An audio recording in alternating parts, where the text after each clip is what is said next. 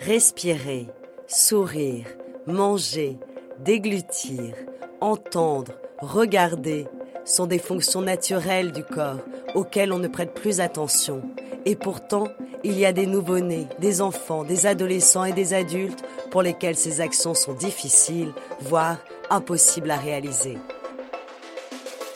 À l'origine de ces difficultés peuvent se trouver des maladies rares. Avec ce podcast, nous partons justement à la rencontre de la filière tête-cou spécialisée dans ces pathologies et ces malformations de la tête, du cou et des dents. Un réseau qui se mobilise pour nous informer sur ces maladies, les avancées de la recherche et parler du vécu des malades, des malades souvent confrontés au regard des autres. Bienvenue dans Mots de tête, le podcast proposé par la filière de santé maladies rares tête-cou l'amélogénèse imparfaite.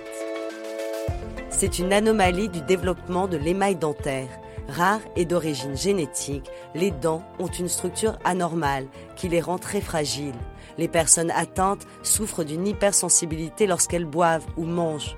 La couleur de leurs dents, très inesthétique, est également source de difficultés dans leur relation avec les autres. Dans cette mini-série, nous vous proposons de la découvrir et de parler de leur prise en charge avec la professeure Muriel de la Durmola, chirurgien dentiste et coordinatrice du Centre de référence constitutif des maladies rares orales et dentaires de l'hôpital Rothschild. Pour faire le point sur la recherche, nous discutons avec la professeure Agnès Bloch-Zupan, chercheuse à l'Institut de génétique et de biologie moléculaire et cellulaire de Strasbourg. Et enfin, nous rencontrons Claire, cofondatrice de l'association Amélogénèse France, et sa fille, Lilou, 11 ans. Elle nous confie leur combat face à la maladie.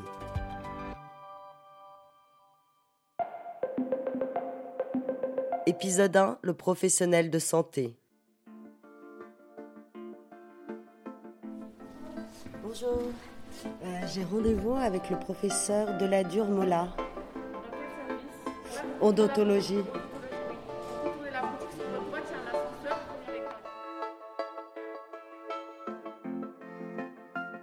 Bonjour, professeur euh, Muriel Deladure. Moi, je suis euh, chirurgien dentiste de formation, euh, spécialisé en pédiatrie, donc ce qu'on appelle l'odontologie pédiatrique.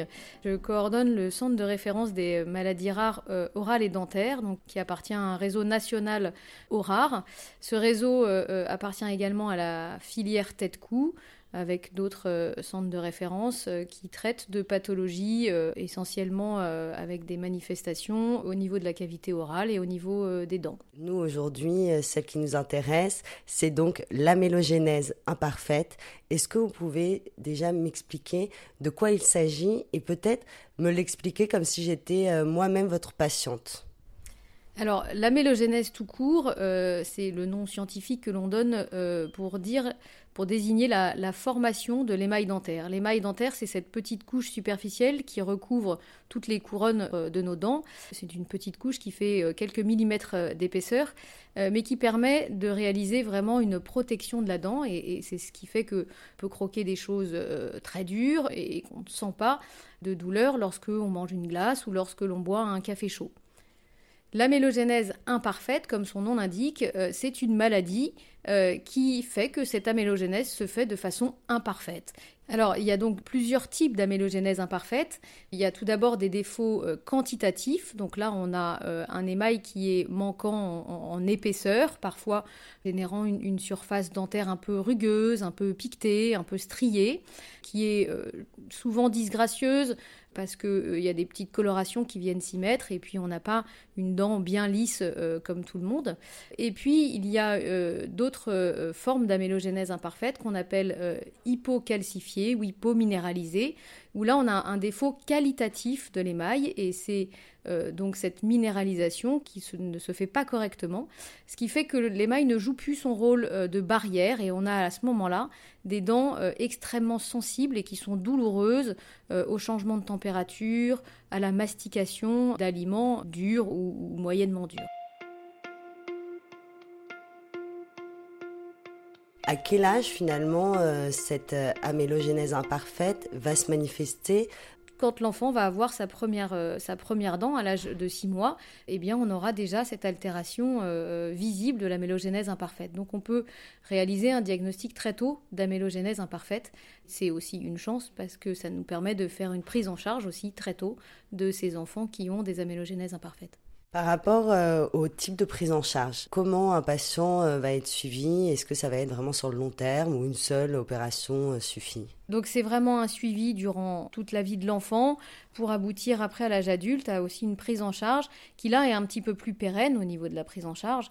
Euh, c'est vrai que chez, l'enfant on a une dentition qui est en permanence euh, en train de changer et à chaque fois qu'une nouvelle dent fait euh, son éruption dans la, dans la bouche du patient, eh bien on, on va mettre en place des traitements pour rendre à la fois l'aspect esthétique de la dent et puis également restaurer la fonctionnalité euh, des dents, puisque euh, pour que les dents fonctionnent correctement, elles doivent euh, se rencontrer de façon harmonieuse, c'est ce qu'on appelle l'occlusion dentaire.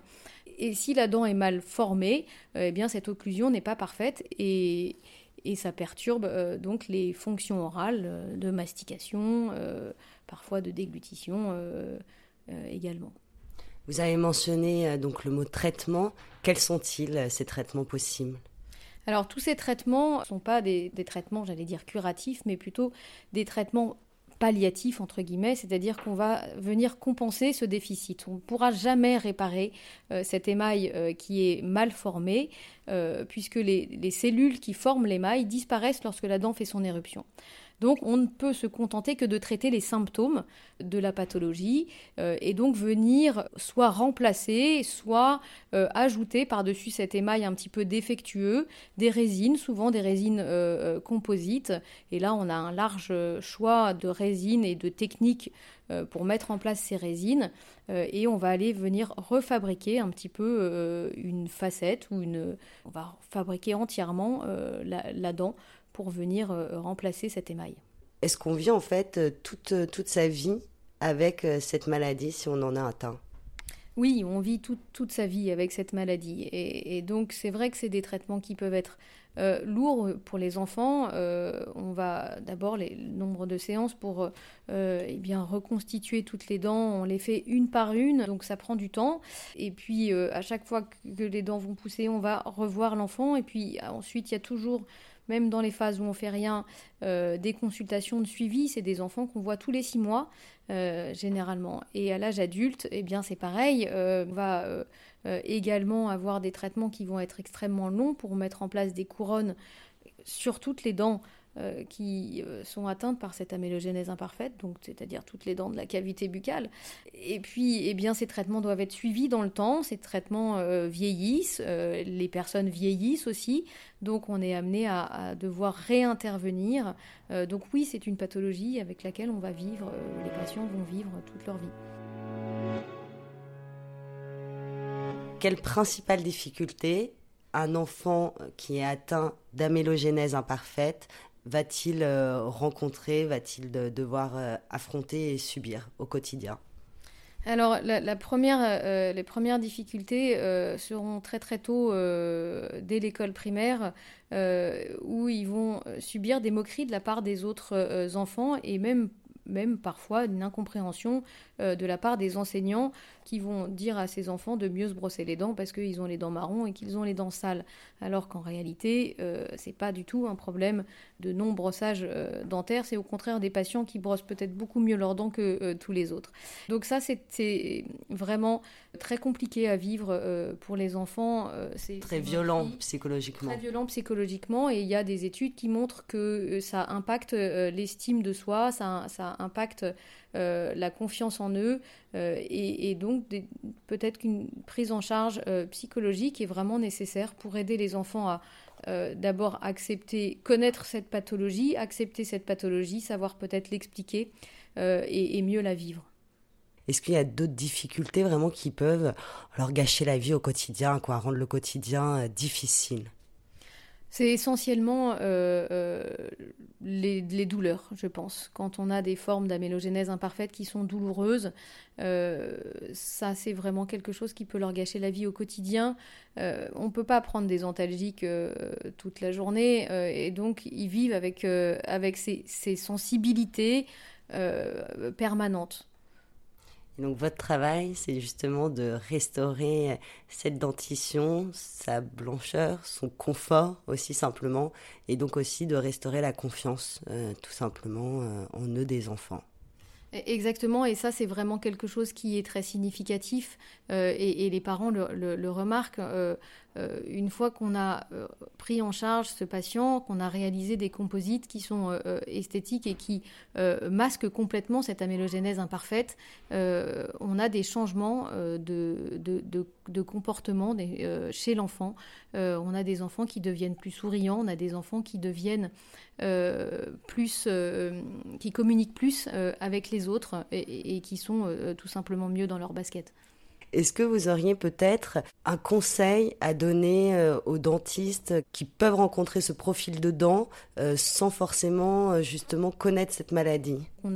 Deux centres de référence, un à Strasbourg et un à Paris, et, des centres de compétences euh, répartis à l'échelle nationale. Et donc oui, les centres de, référence regroupent des praticiens compétents, en tout cas experts euh, dans ces pathologies-là. On est là pour aider euh, le, praticien du, patient, pour l'aider à ce qu'il puisse prendre en charge, puis prendre les bonnes décisions thérapeutiques pour, pour son patient.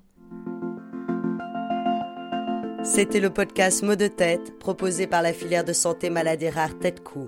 Pour en savoir davantage sur la mélogénèse imparfaite, dans les épisodes suivants, écoutez la chercheuse Agnès Bloch-Zupan, Lilou et sa maman qui combattent la maladie.